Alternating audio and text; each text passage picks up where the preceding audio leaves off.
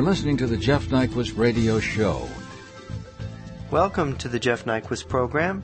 I'm Jeff Nyquist, your host, and uh, tonight we're going to talk about the problem with Iran, but we're going to put it in context, in strategic context. Let's suppose that somebody in your neighborhood says they're going to kill you. They're absolutely, they're going to rub you out. They're going to kill you. Well, you know, it's against the law for you to go and kill them first, but they say they're going to kill you. They're going to lie in wait for you sometime when you're coming home from work. They're going to break into your house in the middle of the night, maybe get you. You don't know how, but they, they've said they're going to murder you. What do you do? What do you do about that kind of threat? Or do you just blow it off and say, it's not real. He doesn't really mean it. He's just, you know, whatever. He's crazy.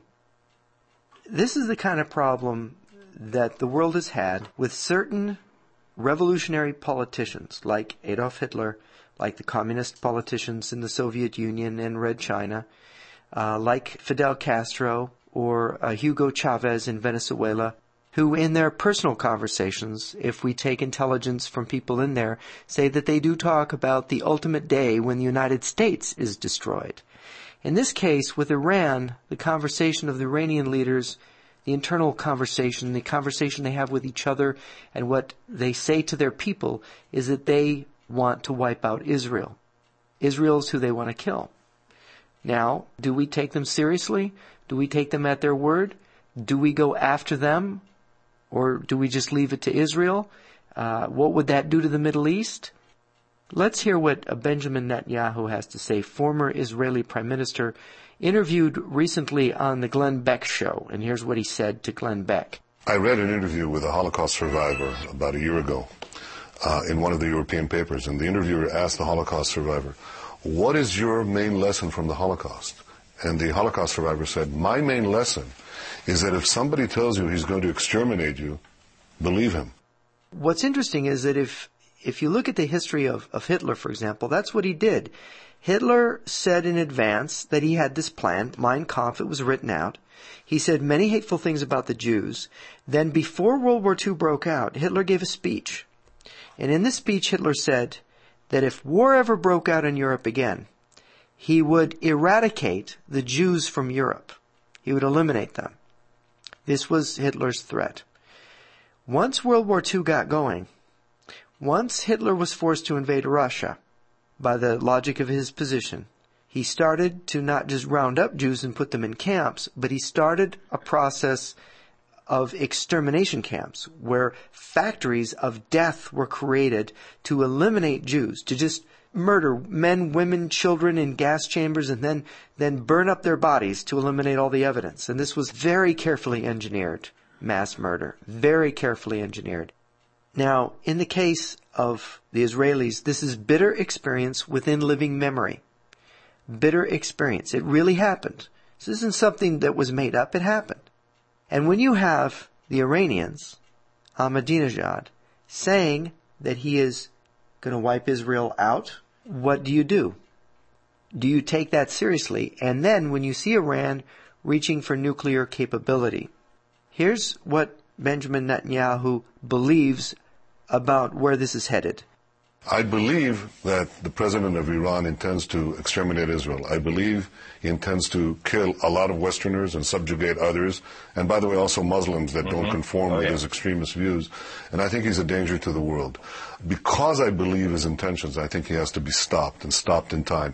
The most important thing is to make sure that Iran does not acquire nuclear weapons. This is what President Bush has pledged to do. And I think uh, we should support him and see that this pledge is seen through, not merely for the sake of my country, Israel, but for the sake of mankind. This is a great danger to the peace of the world. It's very sobering. Of course, as Americans, we're on the other side of the planet. We can say this is Israel's problem. Israel has a nuclear deterrent. Israel can fire its nukes back at Iran. So it doesn't seem to be something that Americans necessarily need to be involved with except that once Iran fires those missiles at Israel, if deterrence fails, then everybody's going to say, why didn't the United States do anything? And I think this is where President Bush is coming from when President Bush says it is not acceptable for Iran to have nuclear weapons. Permitting the world's leading sponsor of terror to possess the world's deadliest weapons would be an unforgivable betrayal for future generations. For the sake of peace, the world must not allow Iran to have a nuclear weapon. The Iranians are religious fanatics. Iranian leaders are religious fanatics, like President Ahmadinejad. And if they possess nuclear weapons, they may not be deterred by mutual assured destruction. They may see it as a glorious martyrdom. We don't know. And we also don't know how many nuclear weapons they will have once they get the manufacturing capability before they will strike. It could be 10 years from now when they have hundreds of nuclear weapons. Or it may be as soon as they have a couple dozen nuclear weapons. Now, here's what American presidential candidates recently have said about this situation. Uh, on Good Morning America, uh, presidential candidate Hillary Clinton said the following about if Iran uses nuclear weapons against Israel. Well, the question was if Iran were to launch a nuclear attack on Israel, what would our response be? And I want the Iranians to know that if I'm the president, we will attack Iran. And I want them to understand that because it does mean that they have to look very carefully uh, at uh, their society because whatever stage of development they might be in their nuclear weapons program in the next 10 years, during which they might foolishly consider launching an attack on Israel, we would be able to totally obliterate them. That's a terrible thing to say, but those people who run Iran need to understand that because that perhaps will deter them from doing something that would be reckless, foolish, and tragic. Now that's pretty straightforward, but it is kind of odd because Israel has nukes. Israel is fully capable of responding, so I'm not sure why presidential candidate Hillary Clinton has made this kind of uh, protection for Israel. She's putting Israel under America's nuclear umbrella. Barack Obama, the opponent and at this moment of this uh, broadcast, the more likely a Democratic nominee for the presidential race in November, uh, had this to say uh, to Tim Russert on Meet the Press.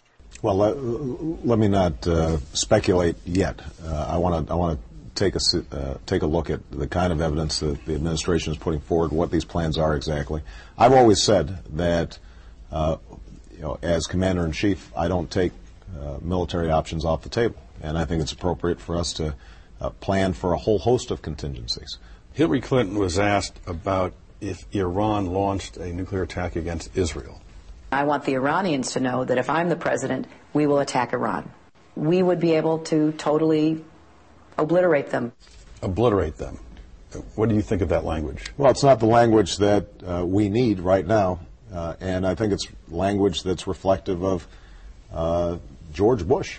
Uh, we have had a foreign policy of bluster and saber rattling and uh, tough talk, and in the meantime, we make a series of strategic decisions that actually strengthen Iran. Uh, would, would you, would you respond against Iran? Uh, it, Israel is a ally of ours. It is the most important ally we have in the region, and there is no doubt that we would act forcefully and appropriately on any attack against Iran, nuclear or otherwise. So, but it is important that we use language that sends a signal to the world community that we're shifting from the sort of cowboy diplomacy or lack of diplomacy that we've seen out of George Bush. His position is is a little more uh, careful in the sense that he's not really committing himself to anything, but he does say something interesting. He says that he believes that we're Israel's ally and we're committed to defending Israel, and. Uh, I should say that that's an interesting position because previous American presidents in the in the past have not taken that exact position. They've seen Israel as a uh, as a close friend of the United States, but I don't believe we have any kind of treaties with Israel. Uh, is that right?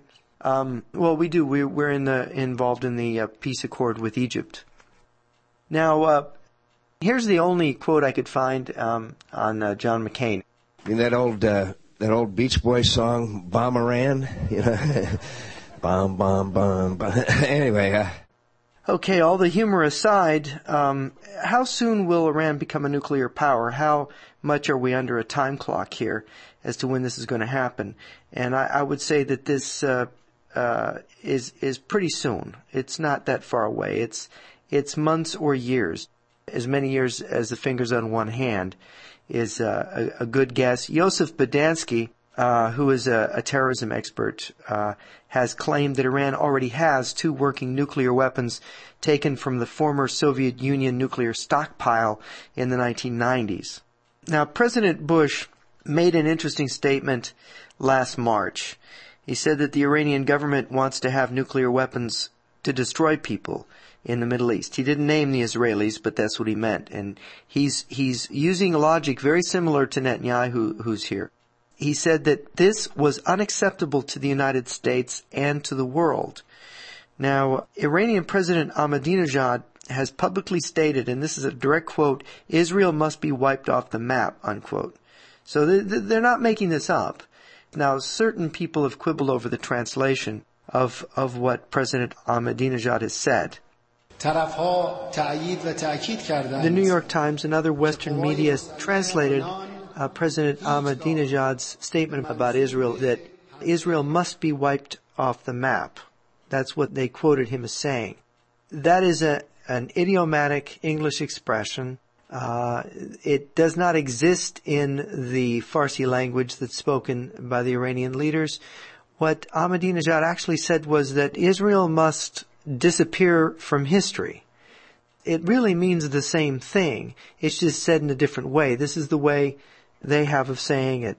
And if you look at many of the statements that not only Ahmadinejad but other Iranian leaders have made, it's clear that they want Israel to be destroyed, to be wiped out. So I think, well, however people want to argue about the translation, the important thing is it's the spirit of the thing. They do want Israel wiped out. And I think that uh, Netanyahu and President Bush are right on that. Now we'll uh, we'll discuss the further implications of this after these messages. You're listening to the Jeff Nyquist Radio Show with your host Jeff Nyquist. WIBG 1020. Live local radio for Atlantic City, Cape May, and all of South Jersey. All right, it's oh, a one-time kick. They blew it, but the Vikings right there to field it. I think it takes guts to come out like you are doing right now. And if all of us will listen to this station more, I'm just so keyed up about it. We talked about it by the hour. We are going to pursue this until we're satisfied. WIBG 1020 on your radio, online, or on your cellular. WIBG 1020. We're everywhere. Uh, we're back with the Jeff Nyquist program. I'm Jeff Nyquist talking about the problem with Iran. What to do. Iran is threatening Israel. Iran is developing nuclear weapons. The Israelis are afraid that they will be attacked with these nuclear weapons, that it will be devastating, another genocide, another Holocaust. And on the American side, the President of the United States has committed to saying, Permitting the world's leading sponsor of terror to possess the world's deadliest weapons would be an unforgivable betrayal for future generations. For the sake of peace, the world must not allow Iran to have a nuclear weapon. The Iranians will not back down. They're claiming they're developing nuclear energy for peaceful purposes, but anybody with some common sense or street sense is going to go, wait a minute, this country's floating on oil. They can't be developing it for simply peaceful purposes. We've gone through the arguments that intervention has to take place, and we've heard what American politicians have had to say about this. Now, there's an Iranian, former Iranian diplomat, Assad Homayoun, was interviewed on this program a few months ago. He is a leader in organizing the democratic opposition to the clerical regime in Iran, and he is very much against a bombing attack on Iran. Why? He believes that that will force the Iranian people onto the side of the regime, that it will turn them against America, that it will cause all kinds of problems with the internal political situation in Iran that will not help the opposition to eventually rid the country of the fanatics. Here are Dr. Homayoun's words. United States is playing with three options. Negotiation, diplomatic negotiation, sanction, and war. Diplomatic negotiation, I don't think it's going to be useful. At the same time, United States also is following sanction. Sanction is not going to be decisive unless it will become universal sanction. I believe sanction does not bring clergy to change their attitude, their foreign policy, and their activities to acquire nuclear weapons. And uh, also, they have lots of money. They earn $90 billion every year from oil. Everybody needs oil, and I don't think sanction will be very decisive. Yeah. But about war? War, it is very easy to start, very expensive to continue, very difficult to end. After war, we don't know what will happen. And also, it might contribute to disintegration of Iran. And we've seen the disintegration in Iraq already from what has happened. Yes, it will contribute to disintegration of Iran, will contribute to balkanization of entire area, will have impact on security of Balochistan and Pakistan, security of Turkmenistan, security of uh, Azerbaijan, security of Turkey, and security of the Persian Gulf. It is very dangerous. I think is not going to help United States. Yeah. I have been always advocating that United States should help Iranian people. Iranian people are the most important force in the Middle East. Friend of United States, enemy of regime. Regime destroyed everything in Iran. Let me explain that what regime did to Iranian people, why Iranian people are ready to topple the regime. Uh-huh. Mismanagement of economy. Inflation is 25%. Wow. Unemployment is close to 30%. Arrest and torture is continuing. Execution of people who are favor of uh, human rights continue. And I don't think people of Iran are ready to accept this regime. They are ready to rise and topple this regime. I believe that the people of Iran are the most important force in the Middle East. And they are ready to change, but United States should help them. They need United States help. Now I should add here that merely because uh, it makes sense in the sense of preventing a madman from getting nuclear weapons or a, a group of madmen from getting them, that it that it is not necessarily good strategy for the United States to involve itself in this situation. There are madmen who have gotten nuclear weapons before the Iranian clerics got them, and those madmen happen to be intimately involved in the Iranian acquisition. The dictator in North Korea has nuclear weapons, and they have, as they have recently proved by having a nuclear test. And it has been uh, claimed by the Pentagon since uh, April of 2001 that North Korea has at least two nuclear weapons. Now, before that, Stalin. After the United States had acquired nuclear weapons in 1945, Stalin, one of the great mass murderers of history, got nuclear weapons. And the Soviet Union built an enormous arsenal of thousands of nuclear weapons, mounted them on missiles, long-range intercontinental ballistic missiles that could travel in a matter of 20, 25 minutes from one side of the planet to the other, so that Russia could promise to destroy America by annihilating all of America's major cities and weapon systems in the blink of an eye. Now, the United States did not intervene in 1949 to prevent Russia from manufacturing nuclear weapons. There was a choice. President Truman had it. He could either go to war against Russia to prevent it from becoming a, nuclear power and from producing nuclear missiles like sausages, or he could have just left it, and he left it. And there were very good reasons for Truman to do that at the time. There were other considerations. For example, all the Russian armies in Europe would have advanced against the West. And there was no real guarantee that we could stop those armies. The United States was at that time fairly well disarmed and not able to confront Russia. In fact, the United States has developed into a kind of country that has a large navy, effective air force, but a very small army. The United States Army is only 10 divisions plus the Marine Corps. A lot of countries in the world have bigger military establishments than that. Now, granted, the United States military is highly effective, advanced technology, advanced communications, but still, it's a small army. And as we've seen in Iraq, even defeating a small country, the United States Army is unable to have a proper occupation and settlement of that country for for bringing peace. It was a, it was quite a mess getting that country reorganized again, and we're still not out of the woods in Iraq. So the United States is in this peculiar position. It can't, without a very large army like it had in World War II, it can't necessarily go around intervening everywhere. We did that in Vietnam. The American people didn't like it. And I'll get around to that in, in a little bit because that's part of the problem too, that America has become a consumer society. And that adds to this problem another dimension.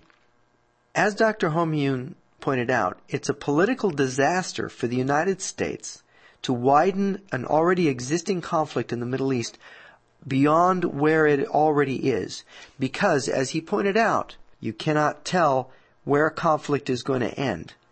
War, it is very easy to start, very expensive to continue, very difficult to end. There's a military problem and there's an economic problem.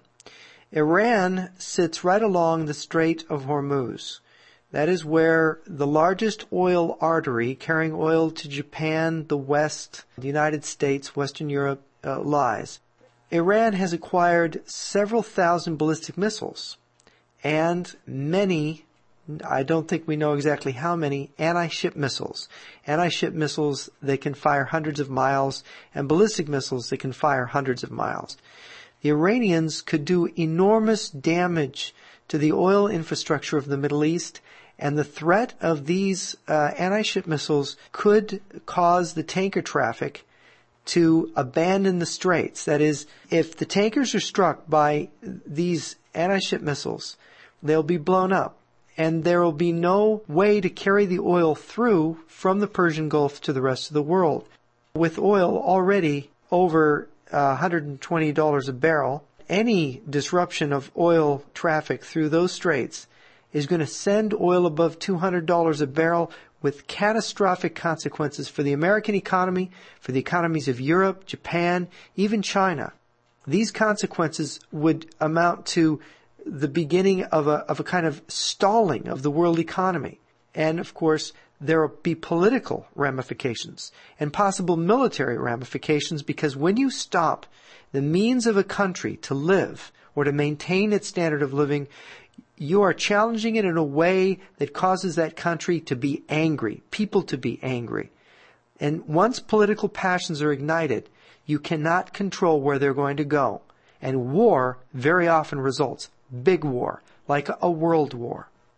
Now, it's important to consider the large powers, to consider them with all their missiles and their armies and their fleets and their sophisticated weapons, especially Russia because Russia stands to profit by all this mess in the Middle East because Russia is a very large oil producing and gas producing country and it is raking in at over $120 a barrel money like it's never raked in before, and Russia is plowing that money back into its military establishment, building up its power to challenge the United States in the future. If Iran had a nuclear weapon, it would be a dangerous threat to world peace. On October 17th of last year, President Bush warned that Iran would be risking World War III if Iran came to possess nuclear weapons. I've told people that if you're interested in avoiding World War III, it seems like you ought to be interested in preventing them from having the knowledge necessary to make a nuclear weapon. President Bush also reacted at the same time to a statement made by Russian President Vladimir Putin, now Russia's prime minister. Putin had warned the United States not to launch military strikes against Iran. Now this is going to figure very big in this idea of widening the war. Why did President Bush say that you're risking World War III? What, what is in this? President Bush himself very strangely imagines World War III could be limited, perhaps, just to some Middle East countries and the United States and its allies. This is not the case. President Putin's warning about the United States not attacking Iran was not taken seriously by Bush. When I visited with him, he understands that it's in the world's interest to make sure that Iran does not have the capacity to make a nuclear weapon. Bush, who believes that Putin is his friend, doesn't think his friend will turn on him. Well, he's seriously mistaken because for some reason, the Iranians have been talking about activating or calling out a treaty that they signed with Lenin in Russia back in 1921, which would allow Russian troops to enter Iran. They've even cited the example of Stalin actually invading Iran in 1941 because there were German military advisors in the country. Now the Iranians want to use this treaty to bring Russian troops in. There is talk that the Russian-Iranian energy agreement that's forthcoming, that the details of this agreement involve something about Russian troops being in Iran. Now we know Russia is providing Iran with anti-aircraft systems, submarines, missiles, and other equipment. The Chinese have been providing the Iranians with missiles and missile technology. The North Koreans have also been helping them. Isn't it interesting if we look at these countries that are helping Iran, they're the countries of what used to be called the communist bloc. Only now, this communist bloc forms a trans-Asian axis. And its traditional enemy, the United States, is still the traditional enemy. It's interesting too to note what the former head of Romanian intelligence, Ion Pacepa, has said in uh, published articles that he's written.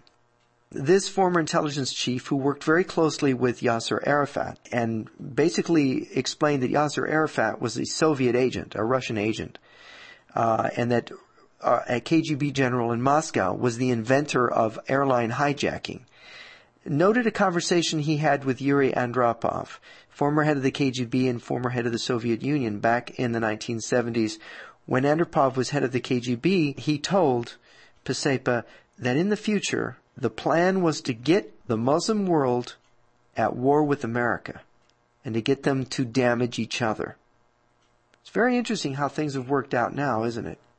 And uh, as I've mentioned before in this program, there was the uh, Russian defector Alexander Litvinenko in London who made the statement that the number two man in Al Qaeda was a longtime KGB agent. He said that Ayman al-Zawahiri was a KGB agent. And Litvinenko, as we all know, was poisoned by polonium-210 in London in uh, the fall of 2006. It's all very interesting how it interlinks the big powers, the small powers. Russia's nuclear arsenal, by the way, is still in place. It's still aimed at the United States. Now try to think. Why would Russia want Iran to become a nuclear power? I mean, Russia's ostensibly fighting Islamist terrorists in Chechnya, right? Why, are, why would they want to be arming Islamist crazies in Iran if they're fighting supposed Islamist crazies in the Caucasus Mountains? It's because Iran is the way for Russia to disrupt America and the West's economies and to cause America to be diverted in a strategic sense, to become fixated. Not on Russia, not on the threat from China, but on this small power, Iran. We got a leader in Iran who has announced that he wants to destroy Israel. Now, in the next segment, I'm going to talk about Admiral Fallon, the former commander of Central Command, who resigned in March. You're listening to the Jeff Nyquist Radio Show. At 1020 AM or WIBG.com. We're the area's first choice for Christian news talk and a whole lot more. WIBG 1020 on your radio, online, or on your cellular. WIBG 1020. We're everywhere.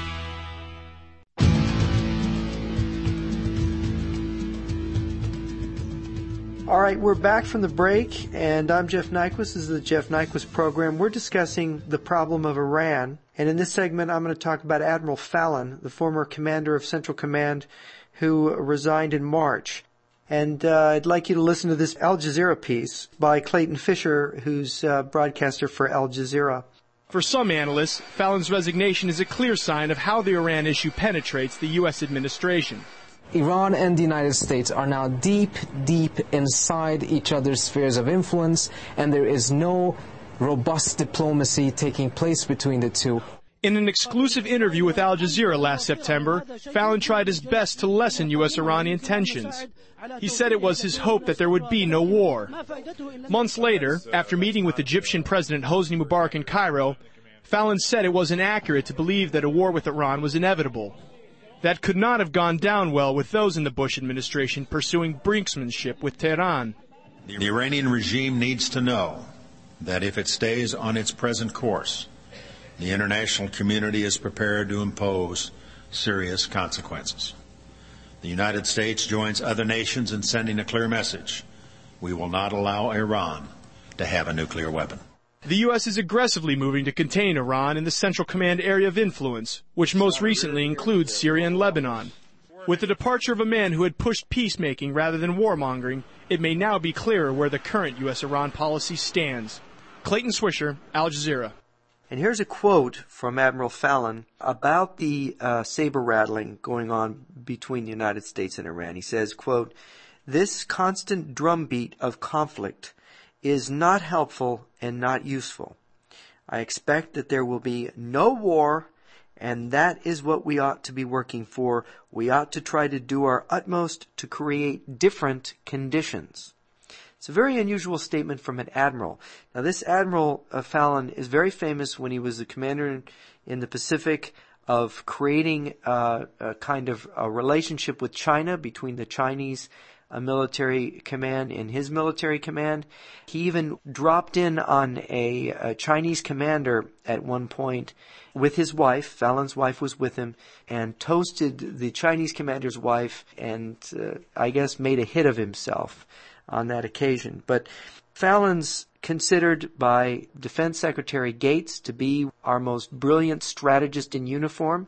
Admiral Fallon will be difficult to replace. He is enormously talented and he does have a strategic vision that is uh, rare. And Defense Secretary Gates, I know for a fact, is a guy that does not think that bombing Iran or attacking Iran is a practical strategy. But because George W. Bush is president, and because George W. Bush feels that Iran must not have nuclear weapons, and President Bush will not take the option of military force off the table, Defense Secretary Gates must bite his tongue and so must Admiral Fallon. Fallon's idea is to develop relationships with the leaders, particularly the military, but also the political leaders in that region. He was starting to function almost like a diplomat. Esquire author Thomas uh, Barnett, who did the interview with uh, Fallon in this article, the Esquire article that was so sensational, predicted that if Fallon was forced to resign quote, it may well mean that the president and vice president intend to take military action against Iran before the end of this year and don't want a commander standing in their way. Now, I, I should emphasize it's not that Fallon as a military man would be against winning the war against terrorism or defeating Iran. I think that it's clear that Admiral Fallon thinks that attacking Iran is bad strategy. That's a different thing. And that uh, trying to promote peace is a good idea. There is some problems with Fallon's ideas, however. If he really took the time to truly get to know the political mind of the Red Chinese leadership or the Iranian leadership, he would realize that they are implacable. The problem with implacable enemies is that negotiating with them always ends up to be in their advantage and not very much in your own advantage.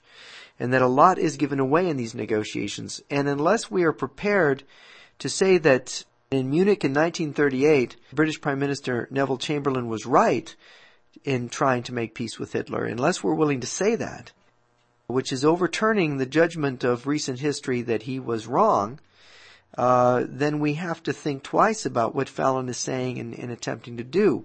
I think the reason that Neville Chamberlain is becoming more uh, defensible in recent times is because we've become so comfortable and our way of life is comfortable.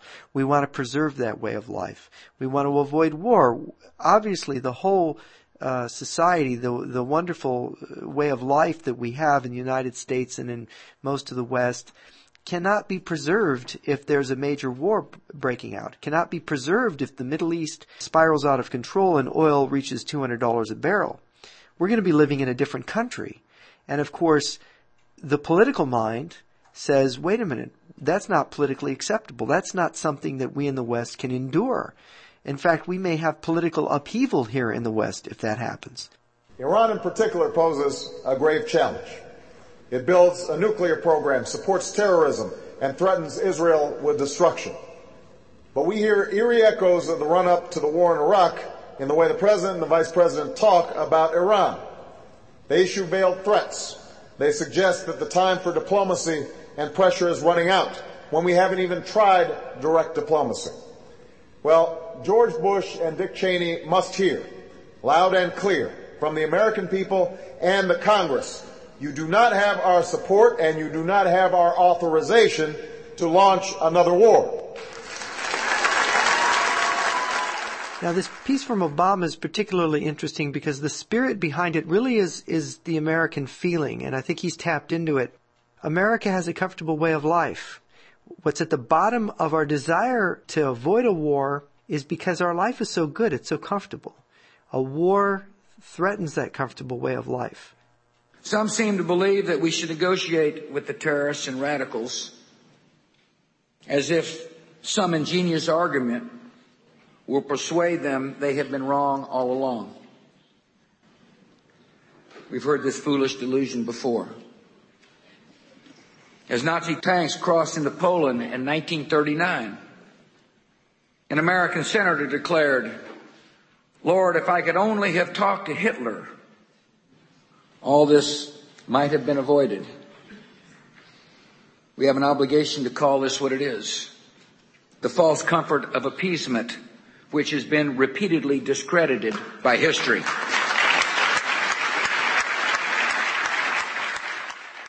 This statement that Bush made before the Israeli parliament, the Knesset, is a very powerful statement. And it's very hard to argue with it. It has uh, sort of Churchillian wisdom in it. It's got majesty. It's got uh, common sense. Um, he's being pessimistic, but he's being realistic because the Iranians leadership, they're murderers, they're killers, they're fanatics. And once they get nuclear bombs, you don't know what they're going to do. It's very likely they will use it eventually, and against Israel, maybe even against the United States. But at the same time, we have to remember that uh, there's things besides nuclear weapons that can be used to destroy Western civilization. This, by the way, incensed Obama. On a day when we were supposed to be celebrating the anniversary of Israel's independence, he accused me and other Democrats of wanting to negotiate with terrorists and said we were appeasers, no different from people who appeased Adolf Hitler. That's what George Bush said in front of the Israeli parliament. Now, that's exactly the kind of appalling attack that's divided our country and that alienates us from the world. And that's why we need change in Washington. That's part of the reason why I'm running for president of the United States of America. You know, it would be a wonderful thing if we lived in a world where we don't have enemies, but that's not the world we live in. And until Senator Obama understands that reality, the American people have every reason to doubt whether he has the strength, judgment, and determination to keep us safe. If George Bush and John McCain want to have a debate about protecting the United States of America, that is a debate that I'm happy to have any time, any place, and that is a debate that I will win because George Bush and John McCain have a lot to answer for. Right now, Iran provides some of the deadliest explosive devices used in Iraq to kill our soldiers. And their president who has called Israel a stinking corpse, has repeatedly made clear his government's commitment to Israel's destruction. Senator Obama has declared and repeatedly reaffirmed his intention to meet the president of Iran without any preconditions, likening it to meetings between former American presidents and the leaders of the Soviet Union. Such a statement betrays the depth of Senator Obama's inexperience and reckless judgment. The summit meeting with the President of the United States, which is what Senator Obama proposes, is the most prestigious card we have to play in international diplomacy. It is not a card to be played lightly. Summit meetings must be much more than personal get acquainted sessions. They must be designed to advance American interests. An unconditional summit meeting with the next American president would confer both international legitimacy on the Iranian president and could strengthen him domestically when he is very unpopular with the Iranian people. The next president ought to understand such basic realities of international relations. The strict logic of those that want to bomb Iran says, wait a minute, if we don't get rid of this problem, it's going to grow and it's going to expand. My take on it is very different. I believe that Russia is behind some of these events. Russia has helped Iran to develop these weapons to this point. It's Russia that's warning the United States not to bomb Iran. And I think that bombing Iran would only be effective and blockading Iran would only be effective if Russia and China in the UN Security Council were willing to go with us. If they were willing to go with us, then I'd say yes, bombing is a workable strategy. But since Russia and China are against it, it cannot be a workable strategy. Because without a kind of perceived unanimity that this is being done for the world, people will say America is being a bully. Why should America decide which countries get nuclear weapons? And therefore America would take a tremendous political hit in the third world and especially in Muslim countries for doing this kind of an attack on Iran. It would be like going it alone because you need other big powers on your side to do this sort of thing. The world is divided between many powers and factions and strictly being stuck on Iran is wrong because our, our real serious threats to the United States come from Russia and China, countries that possess in the case of Russia, thousands of nuclear weapons already, and China having hundreds, and North Korea already having such weapons, and also having a government that's fairly, uh, well, we would call them differently rational. The way that the United States needs to, to look at the situation is to take the larger view that if we commit ourselves into a war with Iran or a prolonged conflict or a widened conflict in the Middle East, we may be falling into a trap, a provocation that's a classic out of uh, terrorist strategy, and I'm going to discuss that in the next segment. We'll be back with that after these messages. You're listening to the Jeff Nyquist Radio Show on air or online. We're Life Radio 1020 WIBG. Christian news talk with purpose and passion from early in the morning. Now in life, you're allowed to support whoever you want, but in partisan politics, there are rules. To Grossman Afternoons. Someone suspects they're an illegal immigrant, the cop is more afraid of arresting them than of letting them go. Chuck Betson Sports Saturdays. That's how you're battling it. I, I like that. We're not going to ignore it. And Dan Klein, South Jersey Insider. I think that's more than reasonable. I certainly, you know, we're talking about 12 million dollars here. I don't think any reasonable person would blame you one bit. WIBG 1020, the area's first choice, plugging you into life. I'm Jeff Nyquist, and we're back talking about the Iran crisis in the context of America's uh, strategic position. I want to go back to try to illustrate one of the reasons why bombing Iran may be a bad idea by going back to the Algerian crisis of the 1950s. And in that crisis, uh, Ben Bella, who was then about to negotiate for the Algerian uh, revolutionaries with the French government, was flying to Tunisia on a plane provided by the government of Morocco. When the French military intercepted the aircraft and forced it to land in Algeria, to take Ben Bella and a lot of the, the entourage around him prisoner. Now this was a violation of international law for the French military to grab a leader of the Algerian revolt and force his plane down to take these people prisoner. And even though it was a great coup and the morale of the French in Algeria was raised by capturing this important leader, the long-term consequences of this uh, illegal international action was that it brought countries of Tunisia and Morocco against France in support of the Algerian revolt. It brought international pressure to bear against France. It hurt France's war effort in the long run in very serious ways. It is very subtle. There are two kinds of warfare. One is all out, a war to the death, And the other form of warfare is low intensity warfare, in which terrorism plays a role.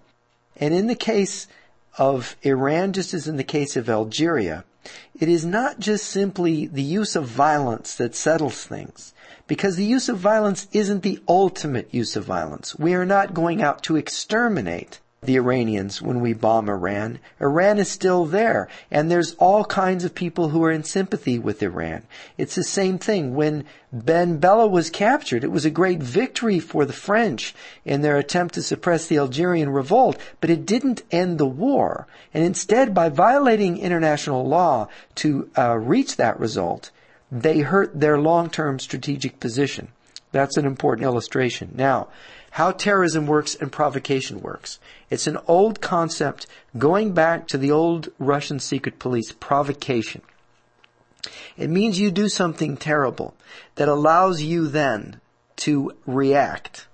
Now, I'll, I'll, give an example. The Russian secret police would infiltrate some group, some revolutionary group, and their infiltrator will tell the revolutionary group, hey, let's assassinate a government official. And the Russian secret police might even allow them to actually conduct the assassination or almost conduct it. And then that gives them the reason to swoop in and arrest everybody involved in that revolutionary group. Everybody gets rounded up and arrested and now they've got something really good to show the Russian people. Look at these evil revolutionaries running around with guns threatening to kill this nice man. Okay, there's an example of provocation.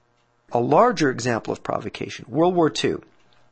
Hitler is uh, got the Luftwaffe. He's just defeated France. He's ready to take out the RAF, the Royal Air Force in Britain. What do the British do? They're afraid that if it's a regular straight-on fight between the air forces, the British will be attritioned away. They'll lose control of the waterways around Britain and Britain will be open to invasion. So what do the British High Command do? They decide to start bombing, firebombing German cities. Now why do they do this? They're killing women and children. Why are the British want to use their air force at this moment to kill German civilians. Because Hitler's going to be under pressure to respond in kind. So what does Hitler do? Hitler gets angry. The German people get angry because their cities are being bombed. So suddenly, the German Air Force, instead of being used to attack military targets in Britain, starts being used to attack civilian targets in Britain in retaliation. Hitler gets up, he makes the I'm coming speech, and the Battle of Britain begins and the Luftwaffe suffers a defeat because the Luftwaffe was suckered into attacking the wrong targets. That's an example of provocation. In Algeria, this was used in a very barbaric manner to achieve victory for the terrorists. They intentionally, at one point in the war, the revolutionaries in Algeria adopted the uh, program of committing atrocities and getting civilians to commit atrocities against other civilians, to get Muslim civilians to kill European children even, and to horribly mutilate their corpses, do horrible things to people. What is the logic of this? This, I mean, how could you win if you start to commit tro- atrocities? Everybody thinks you're a monster, right? And then you lose. No, not quite. The Algerian Revolution was started by a handful of militants who had hardly any weapons. What they needed most of all was to recruit people to join their cause. By committing atrocities, the French officials and French soldiers would see the atrocities, be emotionally affected by the atrocity, and overreact by committing atrocities of their own against the Muslim population in Algeria. This in turn would drive Muslims who were angered at the French atrocities into joining the revolution. This would fuel the revolution. Let's go a step further. 9-11, good example. Look at this. You have this horrible event. Muhammad Atta and his his crew hijack these airliners, these four airliners.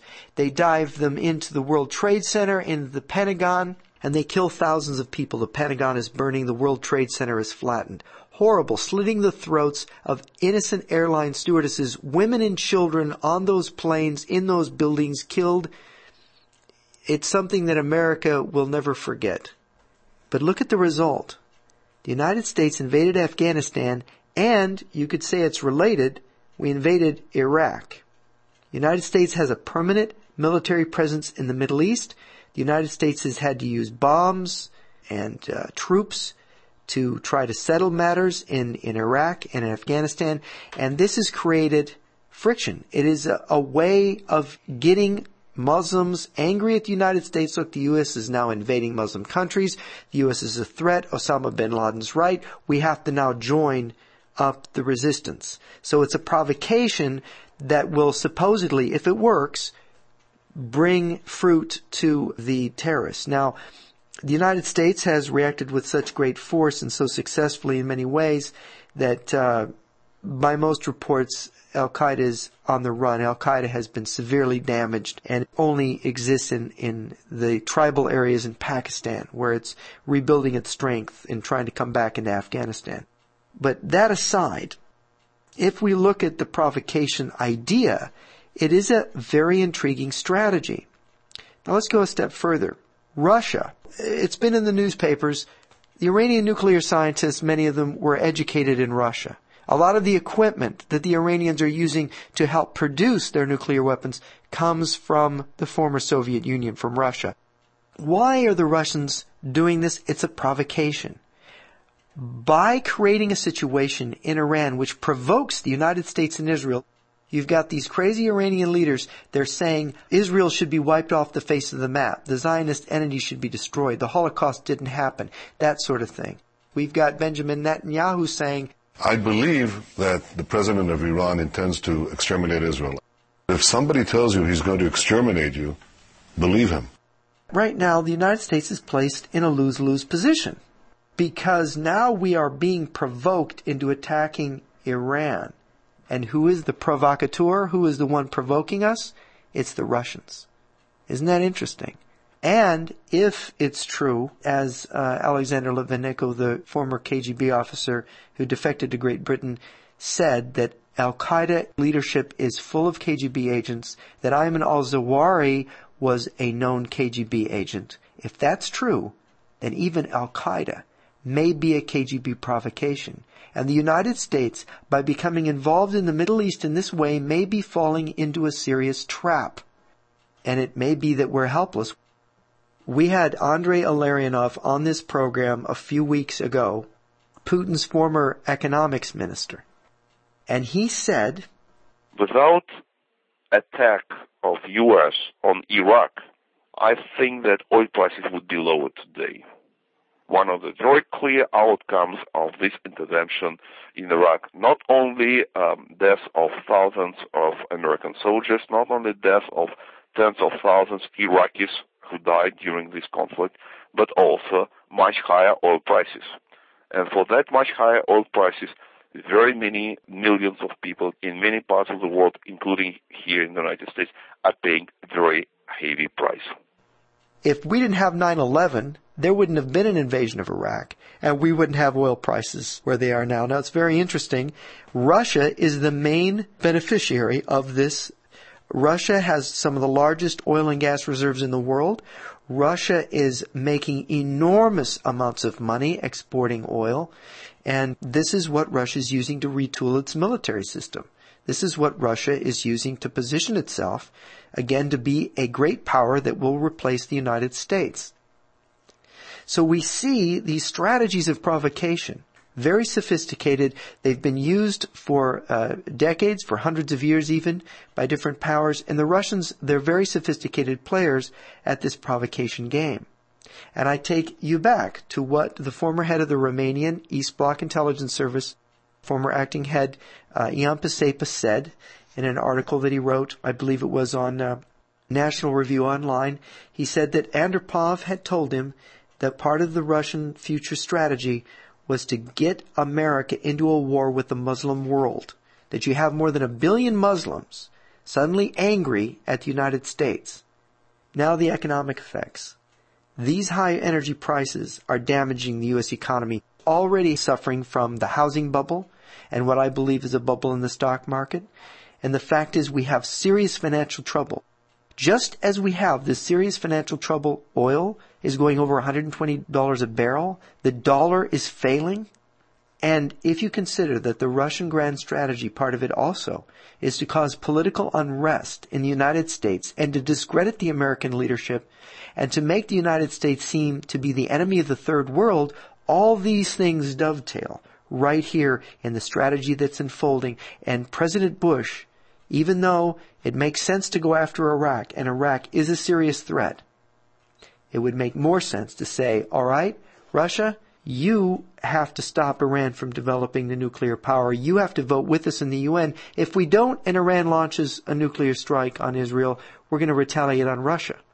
We're going to treat a Iranian nuclear attack on somebody else as a Russian nuclear attack because you enabled this. You allowed this to happen. There has to be some responsibility for the great powers because it is the great nuclear powers that possess the keys of nuclear weaponry to begin with. Their direct fingerprints are on this particular transfer of nuclear power. And we can say the same thing about the Chinese transfer of nuclear power to Pakistan. I think you have to realize that there are really larger blocks of countries against each other involved here, as in a world war, and that major power rivalry is behind many of these events and turns of events. Now I'd like to close with an interesting piece of information. I recently read about a war game that the Pentagon played several years ago. It was a war game where the United States was going to launch a preemptive attack against a rogue dictatorship in the Middle East. In this attack, they had the red team, that is the rogue dictatorship, and the blue team, the good guys, the United States, squared off against each other. The United States had all the advantages. It had the naval power, it had the satellite power, it had greater intelligence in the real-time battlefield uh, information from satellites. In this war game, though, instead of the blue team winning, the red team, the rogue state, launched surface-to-surface missile attacks against the U.S. fleet in, in the Arabian Sea and devastated a carrier battle group, including sinking an aircraft carrier. Total of 16 American warships, as I recall, was sunk in this uh, war game. Very a staggering result. The United States is not an invincible country. We can make mistakes. Our military victories of the past have been great achievements, but we may not have that same luxury in the future. When a country like Iran has surface-to-surface anti-ship missiles from Russia, from China, some of them very advanced designs, there may be also technological surprise in that these missiles may reach further than we believe, and they may be modified in ways that we don't understand. So there is always danger that America could also be defeated in an attempt to go after one of these countries. It is interesting in this particular war game that the generals in the Pentagon decided, no, we're going to start over. They refloated all the sunken ships and said that didn't really happen and the victory of the red team was taken away and they replayed it so that the blue team could win and said, okay, we've declared victory, now we've won. I think that this goes with the American attitude that we do think we're invincible we underestimate the enemies that are against us, and we don't really look at the big picture. I am Jeff Nyquist. I hope you'll join me next week at the same time for another edition of the Jeff Nyquist Show. You've been listening to the Jeff Nyquist Radio Show. We invite you to join us again next week at the same time. In the meantime, please visit Jeff's website at jrnyquist.com. Again, that's jrnyquist.com. Thank you for listening.